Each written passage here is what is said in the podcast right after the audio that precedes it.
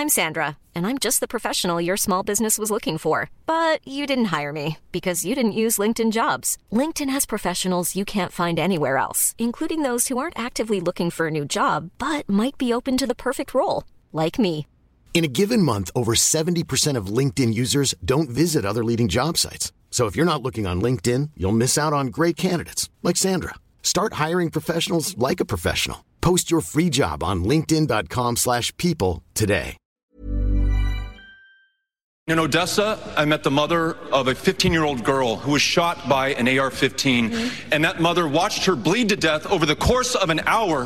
Hell yes, we're going to take your AR 15, your AK 47. We're not going to allow it to be used against our fellow Americans anymore.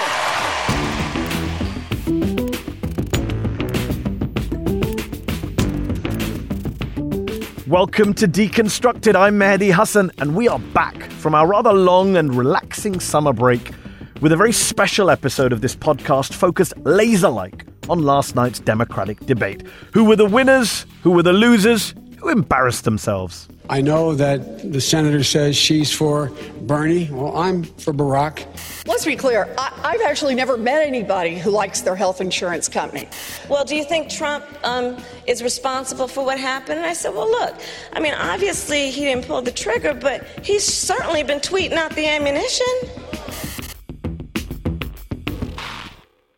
When we took our summer break back in June, there were a whopping 25 Democrats vying for their party's presidential nomination. Since then, six candidates thankfully dropped out. I wish more had as well. Though one new candidate joined the fray, the billionaire Tom Steyer, who you heard on this show earlier this year discussing Trump and impeachment with me. But he wasn't on stage last night for the third Democratic debate, nor was Marianne Williamson, thank God. There were only 10 Democrats on stage out of the 20 left in the fray. And it was the first time we saw all of the front runners, the big hitters, Joe Biden, Bernie Sanders, Elizabeth Warren, and Kamala Harris, on stage together. Finally. So, what went down? Who got the upper hand? Did Biden, the frontrunner, do anything to reassure those of us who think he's in decline and just isn't mentally fit enough to take on Donald Trump and the Republican Party next November? Later on in the show, I'll talk to former Obama advisor and now Pod Save the World host Tommy Vietor about his take on the debate.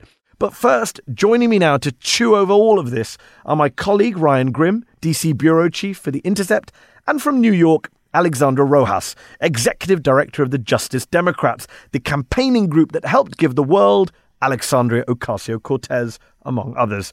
Ryan, you and I just spent three hours of our life sitting here at the Intercept offices in Washington, D.C., watching that debate. Was it worth it? Well, I didn't have anything else to do, and the, the company was great. so, so sure. Yeah. High, high praise for the third Democratic debate on ABC. What stood out to you from this debate? Uh, I think it's got to be uh, Castro going kamikaze style at, at, at Joe Biden, uh, and then Joe Biden over the next few hours, kind of fumbling fumbling through his answers. You know, I'm talking about Castro, of course. Uh, you know, questioning whether Biden was even able to remember what Yeah. he had said uh, a couple minutes ago, which gives permission to, to journalists to start talking about his mental acuity and his and his apparent decline. Uh, you know, some journalists like us didn't need that permission, Yeah. and we're already talking about it. But We've- uh, a we've lot of the others it a lot on kind of do need it. Well, let's let's listen to that clip, that exchange, because it was one of the major highlights of the night. Julian Castro, uh, former housing secretary, former mayor of San Antonio, going up against former Vice President Joe Biden. They both, of course, served in the Obama administration together on healthcare. Barack Obama's vision was not to leave 10 million people uncovered. He wanted every single person in this country covered. My plan would do that. Your plan would not They not. do not have to buy in. They do not have to buy in. You just said that. You just said that two minutes ago. You just said two minutes ago that they would have to buy in. it. You said Their they would have to grandmother buy in. Have to buy in if she Uh, qualifies are you- are you forgetting what you said two minutes ago? Be in for it. Are you forgetting already what you said just two minutes ago? There was this sense, Alexandra, that some that he went too far. People were trying to scold. I saw Julian Castro on Twitter. Yeah, I mean, I I think that you know there are a lot of he's popular within the Democratic Party, but I think Castro needed to do what he needed to do. He's polling at one percent. It was a calculated risk, and I think the sort of DC punditry class is going to say that that is you know not okay, right? It's not within decorum. But I think that a lot of uh, young people and people that want to see a new generation of leadership. And for us to take on, I think, politicians that have not gotten us to where we need to be as a nation as in within the Democratic Party, that it wasn't a big turnoff. It's so weird, isn't it, Alexander, that, you know, on the one hand, we're told that the Democrats want to pick a candidate who can take the fight to Donald Trump. I know. But at yeah. the same time, we're being told, oh, but you shouldn't have a fight to pick that candidate, and that candidate might be upset if you're too mean to them on stage. In fact, it wasn't just pundits who were saying that. Pete Buttigieg, Mayor Pete, who was on stage, uh, tried to kind of admonish Julian Castro. This is why come presidential on, debates on. are becoming unwatchable. Yeah, yeah we're, this we're reminds everybody of what they cannot stand about Washington. Scoring I, points against each other, poking I, at each other, and telling each other that, that you're my plan, your plan. Look, we all. Yeah, that's called a Democratic primary election. Better about that's called an election election. That's an election. You know, this is what we're here for. It's an election. Uh, I'm with I'm with Julian Castro there. I mean, the whole point of a debate is for people to argue, and the idea that that bit was unwatchable, I would argue that was the most watchable bit of the night. It's the bit that's going to be clipped and played again and again on cable news. Right. The, this idea that you don't want to see people debate at a debate is absurd. Yeah. That's why you tune into the debate. you're watching the wrong it's like you're show. watching a boxing match. Look at these guys punching each other in the face. Oh, this is so it's uncivil. a primary it is the primaries, exactly. And uh, it's interesting that people like Amy Klobuchar, I don't know if you caught that bit, Alexander, where Senator Amy Klobuchar, who had just spent several minutes saying she didn't agree with Elizabeth Warren and Bernie Sanders on Medicare for All, then saying, oh, a house divided is, what was what was the phrase she used, Ryan? A house divided. A house, house divided cannot stand. Cannot stand. This idea that, you know, we should, she, but they get to disagree, but no one should disagree with them, which I find Except kind she's of. also plagiarizing Lincoln, and, and he was trying to uh, instigate a civil war. So, so she's getting her references wrong, in addition so. to her jokes. By the way, was it just me, or did Amy Klobuchar every single one of her jokes just bomb tonight? Brutal. It was they were bad. Is there such a thing as mom jokes to go with dad jokes? Yes, I think there she, are. She is, is is is in charge of that. Um, Alexander, just on the actual substantive stuff, healthcare. Bernie Sanders, who is the guy who wrote the damn bill, as he told us again tonight, didn't get in as much as we saw in previous debates. Did you notice that? no, that I, I noticed that, but I think I do think that you know Warren and Bernie are the most consistent on stage. And I think, you know, regardless if, you know, he wasn't able to talk as much, his message was consistent and clear. And you also saw that from audience members, you know, go on and say that they actually liked Bernie's healthcare plan and solution because it probably yes. had the most clarity uh, and was actually willing to address some of the deepest problems. So I was disappointed that he didn't get to speak as much, but I think it's also because he's got so much clarity in his message and, and did what he needed to do. Do, do you think either, you know, you're with Justice Democrats, people are waiting to see, you know, with, you know, in the past, uh, you would have been associated with Bernie Sanders. This time, Elizabeth Warren and Bernie Sanders have, have energized a lot of people on the left in the party, and I'm assuming in your organization as well. Did either one of them do better than the other tonight? Did either one of them stand out more than the other for, for the lefties watching, do you think? I, I I didn't feel that way. I think that they were both really consistent on their message. I don't think it was the strongest de- debate performance for either of them, but to be quite honest, I don't think that was for very many people on stage at all. Um, and so, of the folks that I think, again, had the most clarity and consistency in their message and talked about actually um, getting to the systemic issues that we're facing, it was clearly Bernie and it was clearly Warren. And I think, particularly on healthcare, Bernie is this is his bill. Like you said, he wrote the damn bill. He's a lot stronger on it, and he defended it. He went all out uh, tonight in doing so, and I don't think that Warren did the same for Medicare for all. And Bernie was very strong on one aspect of healthcare, which often get, often gets overlooked: uh, how how people get bankrupted by the system. Not only do we have 87 million people uninsured and underinsured, you got to defend the fact that 500,000 Americans are going bankrupt. You know why they're going bankrupt? Because they suffered a terrible disease. Ryan, one prob- one point you and I discussed, and I'm sure many others did too, was when when Bernie did get to speak, didn't sound so good tonight. For a man who's kind of fending off accusations of you're too old to run, etc., you shout too much, he had some kind of sore throat. He didn't seem as usual. He wasn't on his A game. I think it's fair to say. Yeah, and unfortunately, you know, these kinds of things matter to voters. And, you know, polls have showed that, you know, a significant concern that voters have uh, uh, related to Bernie and Biden is their advanced age. And Bernie came out on stage, you know, ready to start swinging. And it seemed like he didn't hear his name get called. So they had to call him twice.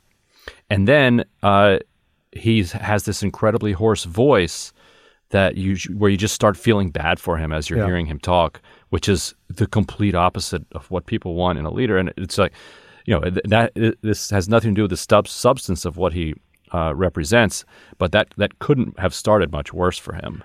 The advantage he had, I guess, Ryan, is that he was standing next to Joe Biden. and when you stand right. next to Joe Biden, anyone can look dynamic, coherent, clear, on top of their game. Biden tonight started off strong, I think was the consensus. He actually had some energy, he had some talking points, he had some put downs. That was hour one. By hours two and three, he was flagging and he was back to gaffe machine king. Um, There was this moment where Linsey Davis of ABC News, one of the moderators, who I think did a great job, finally as a moderator asking tough questions of the candidates, uh, she put a question to him which he dealt with in a rather odd way. Let's play that. What responsibility do you think that Americans need to take to repair the legacy of slavery in our country? Well, they have to deal with the, the look. There is institutional segregation in this country, and from the time I got involved, I started dealing with that. Redlining, banks. We have to make sure that every single child does, in fact, have three, four, and five year olds go to school. School, not daycare, school. We bring social workers into homes of parents to help them deal with how to raise their children. It's not that they don't want to help, they don't want they don't know quite what to do. Play the radio. Make sure the television, the, excuse me, make sure you have the record player on at night, the, the, the phone. Make sure the kids hear words. A kid coming from a very poor school, or a very poor background, will hear four million words fewer spoken by the time they get there. There's Thank so Mr. much we. No, I'm, I'm going to go like the rest of them do, twice over, okay? Because. Because here- here's the deal. The deal is that we've got this a little backwards. And by the way, in Venezuela, we should be allowing people to come here from Venezuela. I know Maduro. I've confronted Maduro. Number two, you talk about the need to do something in Latin America. I'm the guy that came up with $740 million to see to it those three countries, in fact, change their system so people don't have a chance to leave. You're all acting like we just discovered this yesterday. Thank you, Mr. very Vice much. President. Joe Biden there talking about record players in Venezuela when asked a pretty straightforward question about his own history of controversial remarks about race. What was going on there? What was that all about? I think it's a repeated pattern that Joe Biden is unable to own up to past mistakes that he's made in the past. And I think part of leadership is being able to own up to those types of things. And I think that, you know, he's proven to really struggle in, in on the debate stage. And I think you need a candidate that can go up against Trump, but also we need someone to just to get through the debate and do well enough. And it's like, how long is that going to be enough to reassure Democratic voters at a certain point? They're going to want to see a front runner like Joe Biden not just survive and struggle through questions like that. At the end of the day, he's going to be on the debate stage with Donald Trump uh, and a basic question on, you know, segregation. Why is Venezuela coming up? Alexandra, I know you have to run. You're doing lots of commentary on the debates tonight. That's a great question that you've left for me and Ryan to try and tackle on Biden and, and why this is happening. Thanks so much for taking time out tonight. Thank you so much. Bye. Ryan, what I don't get here is lots of people saying this is ageism for Julian Castro to attack Joe Biden. This is ageism to say Biden's a rambling old man talking about record players in Venezuela. It's not ageism, in my view. As someone who's spent the last two years pointing out that we really need to use the 25th Amendment to get rid of a president who is clearly mentally, cognitively unfit for office, how can Democrats really suggest that Joe Biden should go up against Donald Trump without asking questions about his uh, mental state, his cognitive decline that we're seeing in front of our eyes? They can't. You know, and, and we had a situation like this in our politics in 1984, uh, where people uh, around Ronald Reagan, you know, knew that he was in sharp mental decline heading into the election. Uh, and some of the people around him have since expressed some versions of regret for, For covering. for covering for it. Uh, Do you think people around Biden are covering for him right now? you know, I think at this point, um, they're not consciously covering. I think they're they're still at a point where they can convince themselves that they're not covering for him.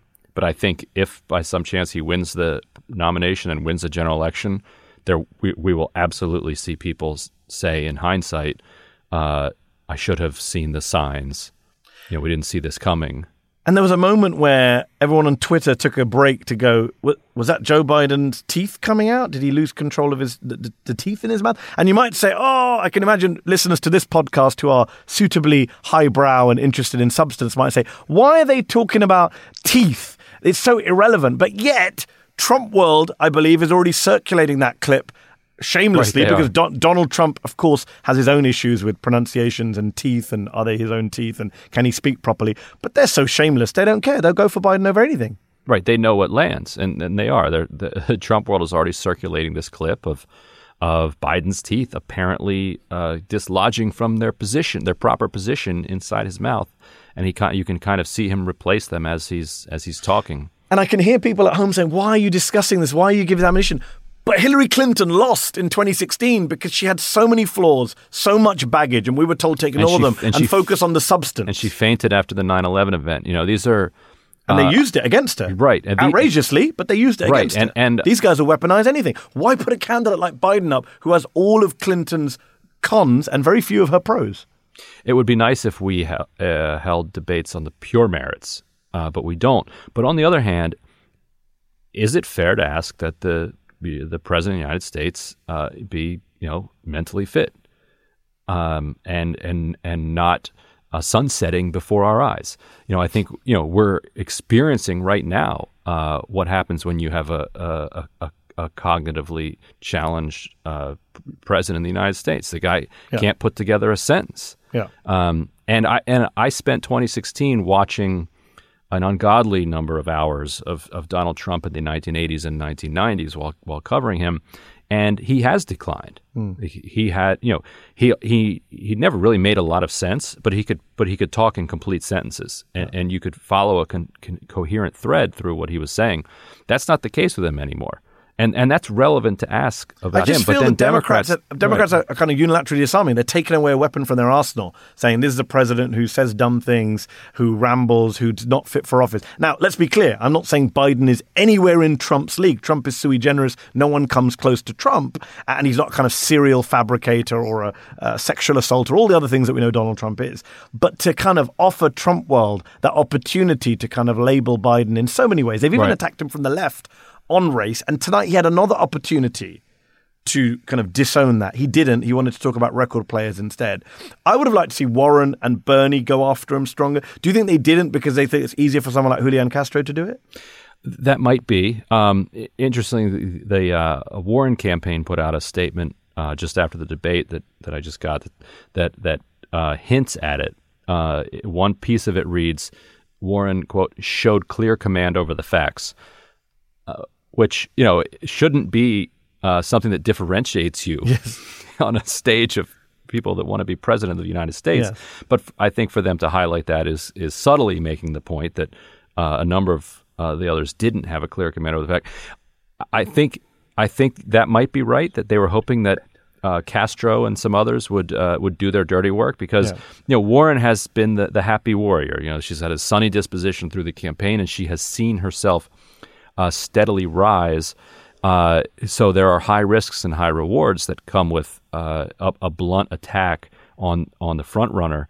Uh, you know, I, I, I think she probably correlates some of her rise with her refusal so far to attack um, other Democrats. And if, if you, you mentioned you mentioned that you know the people on stage who want to be president, one thing I would say is that there are some people on stage who probably don't want to be president or don't know they're not going to be president, but they're right. running for vice president. Uh, right, Julian Castro's in that category. Still a serious job. Serious job, uh, especially if the, ca- the, the person on top right. of the ticket is in their seventies. Julian Castro is definitely seems to be running for that gig, and Beto O'Rourke, who's had a bit of a resurgence over the summer after the tragic events in El Paso, the terrorist attack there in his hometown.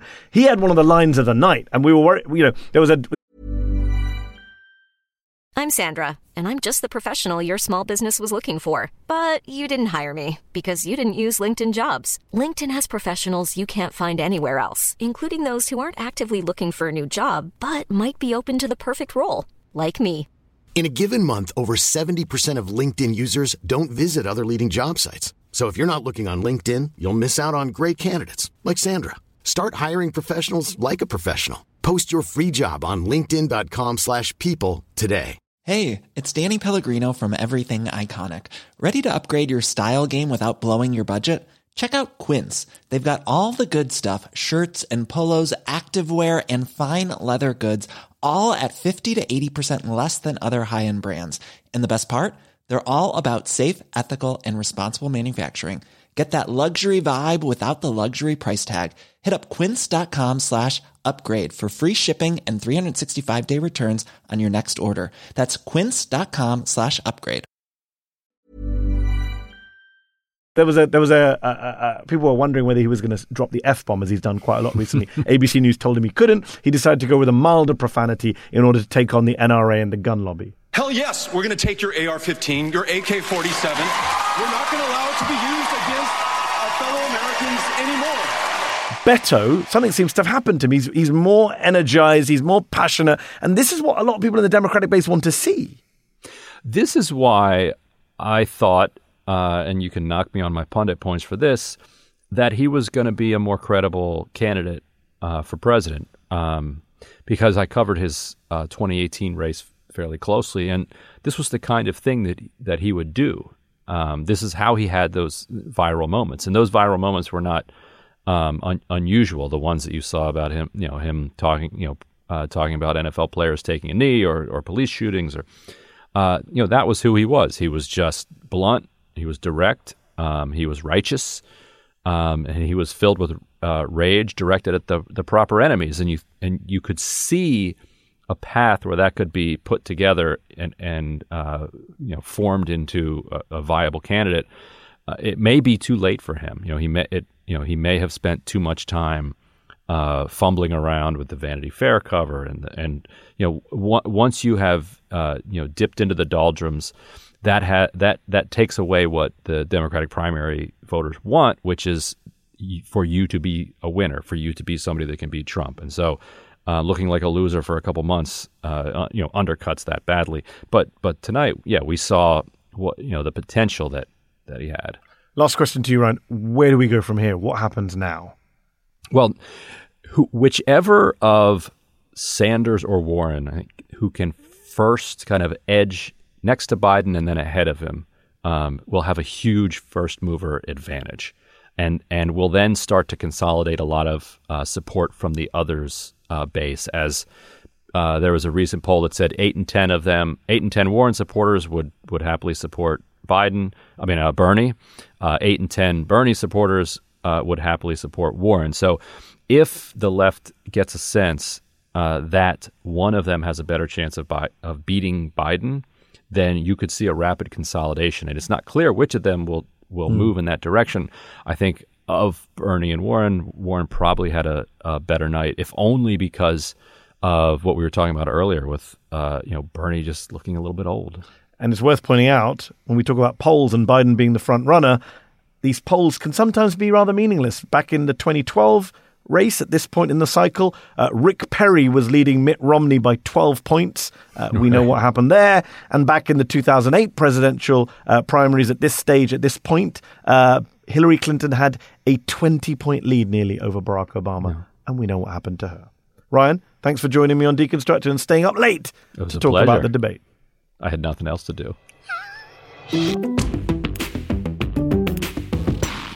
Joining me now is my good friend Tommy Vietor, founder of Crooked Media and co host of Pod Save America and Pod Save the World. He previously served as spokesperson for President Obama's National Security Council. Tommy, thanks for coming back on Deconstructed. Hey, great to be here. Thanks for having me. What did you make of the debate? Were there any particular winners or losers who jumped out at you?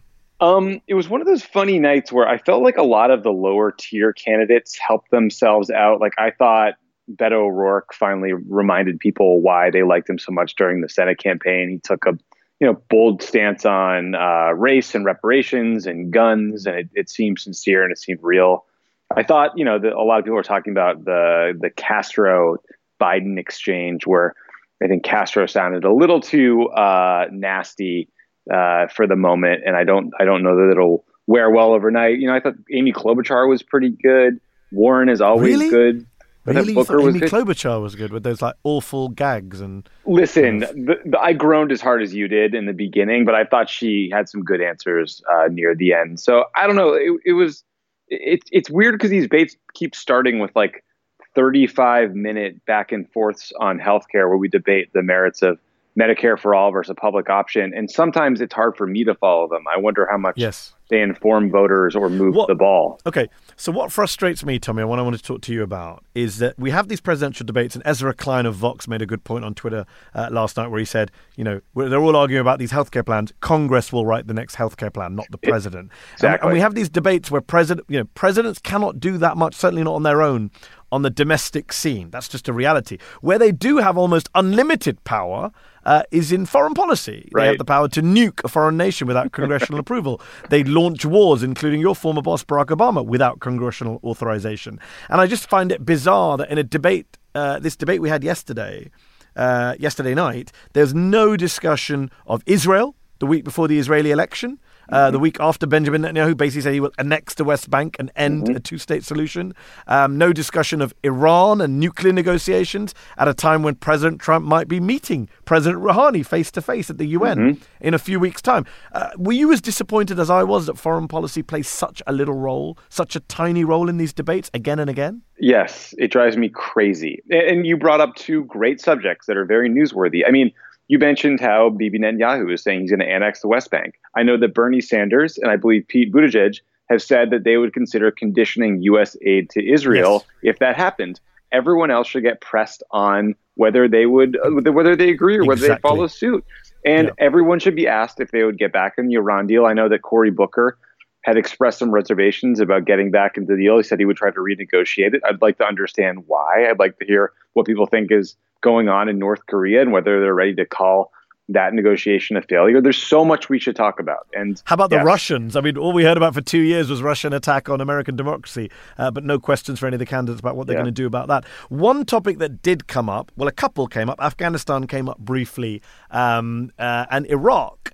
Uh, Came up in the context of Joe Biden. Yeah. Um, I just want to play this question and answer that happened with Joe Biden, where he tried to explain his pro war vote in 2002 uh, before the invasion in 2003. The fact of the matter is that, uh, you know, I should have never voted to give Bush the authority to go in and do what he said he was going to do. The AUMF was designed, he said, to go in and get the Security Council to vote 15 to nothing to allow inspectors to go in to determine whether or not anything was being done with chemical weapons or nuclear weapons.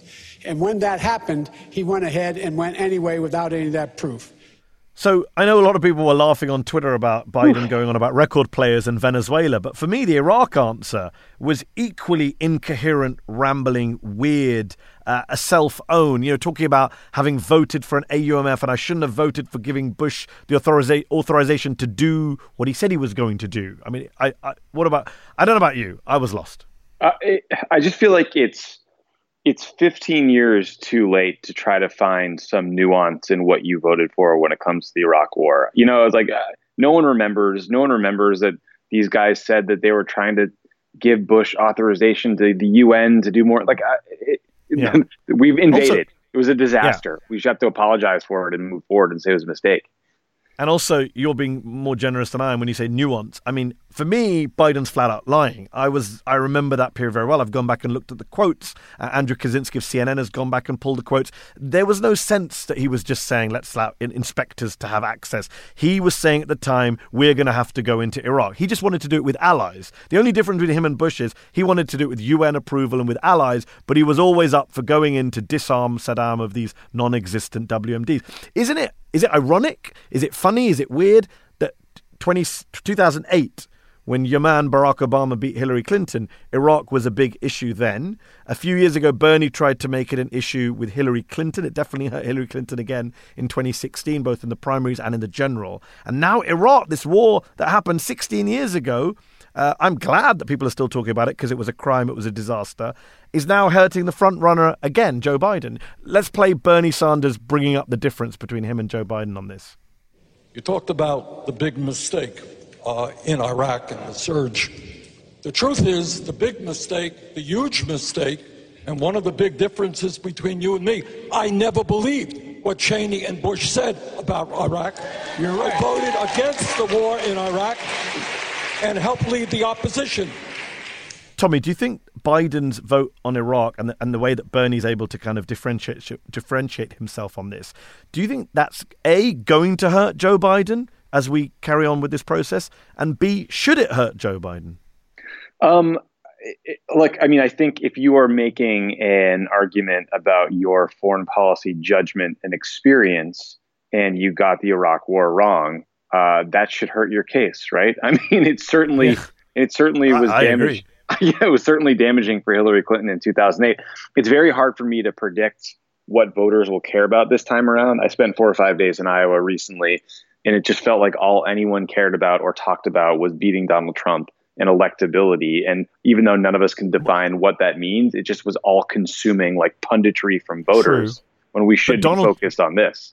And Donald Trump, let's not forget, despite having supported the Iraq War, refashioned and rebranded himself as an Iraq War opponent. And just the other day was firing John Bolton and bringing up the Iraq War right. to say, well, Bolton supported. So Trump will shamelessly attack Biden on this stuff. Yes. Uh, yes we know that. Um, and you're right. It's about a broader question about foreign policy judgment, not about relitigating the Iraq War or getting into that detail again. But yes, he claims to be this great foreign policy sage. He seemed to be confused tonight about whether he had once advocated partitioning Afghanistan or Iraq.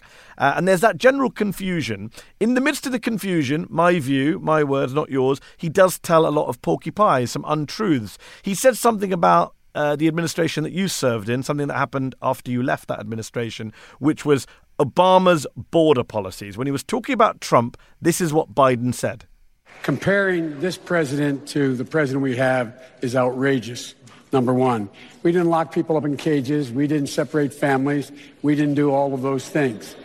The problem, of course, there for Biden is that sadly, and the problem for a lot of Democrats who don't like to talk about this, is that Barack Obama, yes, he did not separate uh, parents from their children as a deliberate policy. Um, but he did put kids in cages. Those cages that we saw photos of during the crisis last year, many of them were built and transported and set up during the Obama administration how much is the Obama legacy? We talk about the Obama legacy helping Biden with Democratic voters who love Obama, but how much is it going to hurt him too when you hear Jorge Ramos t- uh, last night talking about the 3 million people deported? How much is that going to hurt Biden and the Democrats as a whole if you don't reckon with the whole Obama legacy, not just the good stuff?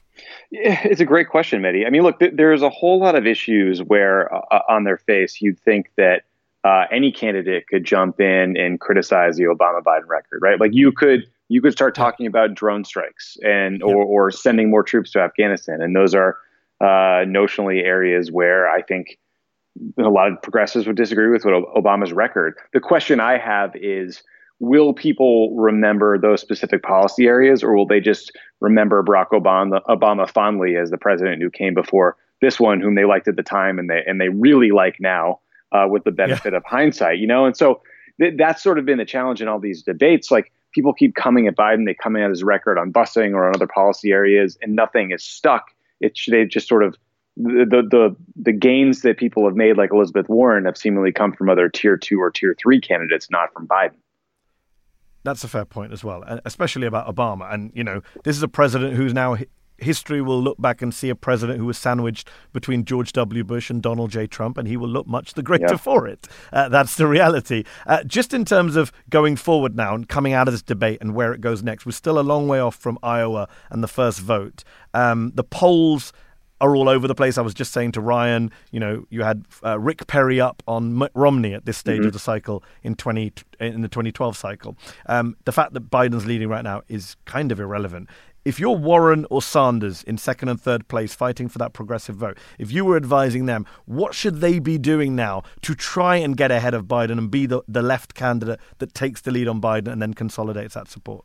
I mean, I think you know what you want to do is organize, organize, organize, build your infrastructure, uh, and then get hot late. And what you know, what will often happen is, you know, let's take 2004 for an, exa- uh, for an example. Howard Dean was running away with the thing. He was seen as a front runner and then that he and Dick Gephardt got in this back and forth that turned into sort of a political murder suicide, and John Edwards and John Kerry were able to shoot that gap. So, you know, I would want to be laying the groundwork. I would want to be uh, identifying all the precinct captains and doing the field work that I need. But I also would want to, specifically for Iowa, make sure that I'm your second choice if I'm not your first, because a lot of caucuses uh, will have precincts where because of the way the Iowa caucus math works, certain candidates won't be viable. And then the rest of the campaigns will be trying to encourage those individuals to come over to their corner and stand with them in an effort to get more delegates. So it gets complicated, but it also incentivizes positive campaigning in the state of Iowa uh, more so than other places down the road. So yes. that's what I would be doing now. And, and Warren, frankly, has been doing a pretty masterful job of that. I think Booker has too. They have a, a, good organization. I think Biden's getting there. It took some time. And Mayor Pete is now pumping a ton of money. So it seems like all of them are, are building out their infrastructure. And last question, Tommy. Is somebody on that stage, is somebody from that stage last night, one of those 10 candidates, gun to your head, assuming Beto O'Rourke doesn't take it from me, is one of those 10 people going to defeat, going to defeat Donald J. Trump next November? Yay or nay? I don't know.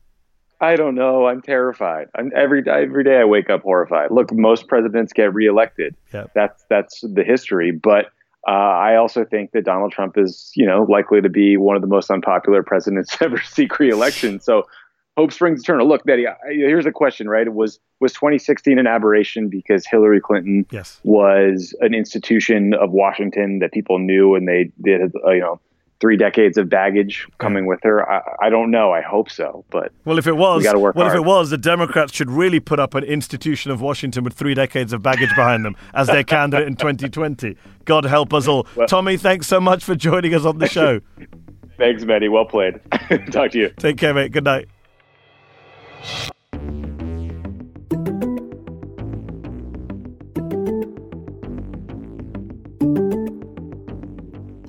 That was Tommy Vietor from Crooked Media.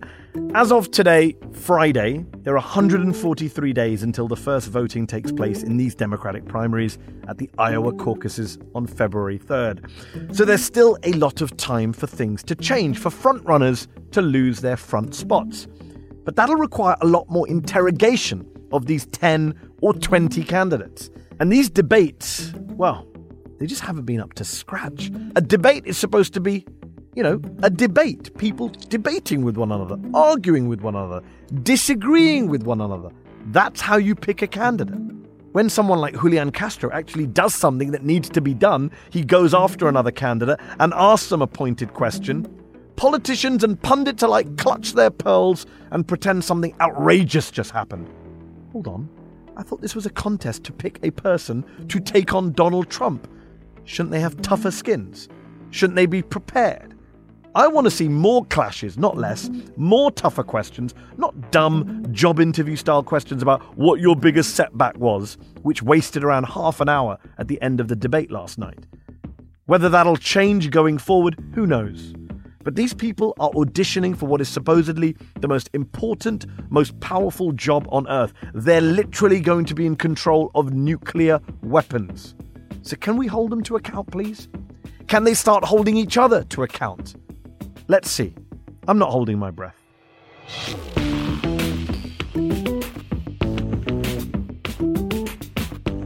That's our show. Deconstructed is a production of First Look Media and The Intercept. Our producer is Zach Young. Leital Molad is our executive producer. Our theme music was composed by Bart Warshaw. Betsy Reed is The Intercept's editor in chief. And I'm Mehdi Hasan. You can follow me on Twitter at Mehdi R. Hasan. If you haven't already, please subscribe to the show so you can hear it every week. Go to theintercept.com forward slash deconstructed to subscribe from your podcast platform of choice iPhone, Android, whatever. If you're subscribed already, please do leave us a rating or review, it helps new people find the show. And if you want to give us feedback, email us at podcasts at theintercept.com. Thanks so much. It's good to be back. See you next week.